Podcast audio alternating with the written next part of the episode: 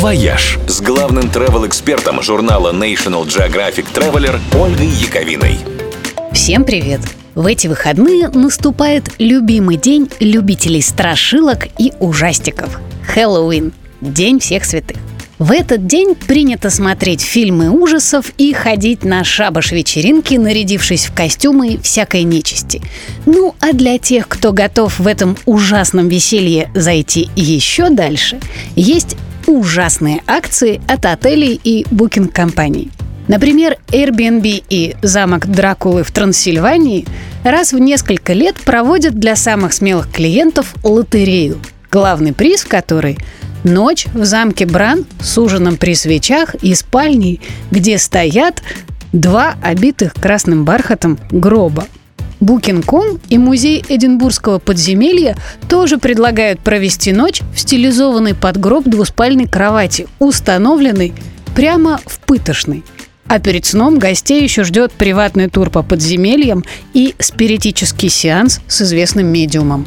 Или можно снять на ночь дом семейки Адамс, воссозданный киностудией MGM в Бруклине – Гости смогут поиграть с обезглавленной куклой Уэнзи, полить любимые плотоядные цветы мартиции Адамс и даже поздороваться с отрезанной рукой по имени Вещь. А японский парк Universal Studios и расположенный рядом с ним отель Universal Post Vita запустили совместный квест Escape the Room в настоящем гостиничном номере. Комната-головоломка с привидениями, с кровавыми пятнами, паутиной и загадочными знаками доступна только на одну ночь. И ее постояльцам предстоит разгадать множество тайн и загадок для того, чтобы утром получить возможность открыть дверь и отправиться на завтрак. Ужас, конечно, но желающих оказалось так много, что аттракцион даже продлили до конца февраля. И такая ночь точно будет незабываемой. «Вояж». Радио 7 на семи холмах. «Вояж» с главным travel-экспертом журнала National Geographic Traveler Ольгой Яковиной. Всем привет! Второй год подряд в середине осени стартует всероссийский конкурс региональных продуктов и блюд «Вкусы России». На нем выбирают самые вкусные и интересные гастрономические достопримечательности нашей страны – Разные города и области выдвигают на этот конкурс свои кулинарные специалитеты. А с 20 октября и по 7 ноября открывается народное голосование на сайте вкусыроссии.рф. И каждый желающий может отдать свой голос за любимую вкусняшку а заодно узнать, какие удивительные вещи можно попробовать в разных российских городах и весях. К примеру, среди прошлогодних финалистов есть поразительная пастила из арктических ягод, которую готовят в Ненецком автономном округе. Томское постное молоко из кедровых орешков и татарский вяленый гусь, как ланганкас. Этакий татарский хамон, который вызывает мгновенное привыкание, стоит только попробовать хотя бы один ломтик.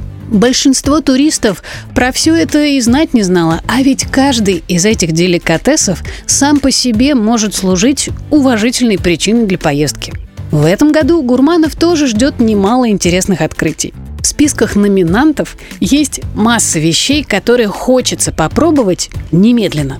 Например, уральские цукаты из ревеня, мороженое из козьего молока из республики Марий-Эл – башкирский медовый сыр или коми-пермяцкий сур – необычный густой напиток из ржаного солода. В общем, стоит внимательно изучить лонглист для голосования и не только для того, чтобы сделать свой выбор сердцем и желудком, но и для того, чтобы составить план для следующих гастрономических выездов. Ну, когда утихнет коронавирусная волна, конечно. «Вояж» – радио 7 на семи холмах – «Вояж» с главным travel-экспертом журнала National Geographic Traveler Ольгой Яковиной. Всем привет! В 1996 году, 31 октября, Россия, Украина, Турция, Грузия, Болгария и Румыния подписали соглашение, чтобы беречь и охранять то, что у них есть общего. Догадались, что это? Черное море. С тех пор 31 октября отмечается как Международный день Черного моря – Почти как день рождения. Хотя, конечно, истинный день рождения Черного моря не установишь. Это случилось еще в те времена, когда на Земле были только два материка – Лавразия и Гондвана. Если верить ученым, будущее Черное море тогда было самым глубоким на Земле пресным озером. Но потом уровень Мирового океана поднялся. Соленая вода хлынула через Боспорский перешеек и получилось море. Есть версии даже, что именно с этим связаны легенды о Вселенском потопе. Черное море продолжает расти. За последние сто лет его уровень повысился на 30 сантиметров. А еще оно реально черное. Это обнаружилось, когда планету впервые увидели из космоса. Оказалось, что вода в нашем любимом море и правда самая темная. Но свое название море получило не за это, конечно, а потому что брошенные на дно якоря возвращались потемневшими. Это происходило из-за окисления железа сероводородом, который в огромных количествах концентрируется на дне Черного моря. Из-за этого оно на глубине совершенно безжизненное. Зато тот же самый сероводород отлично сохраняет затонувшие корабли.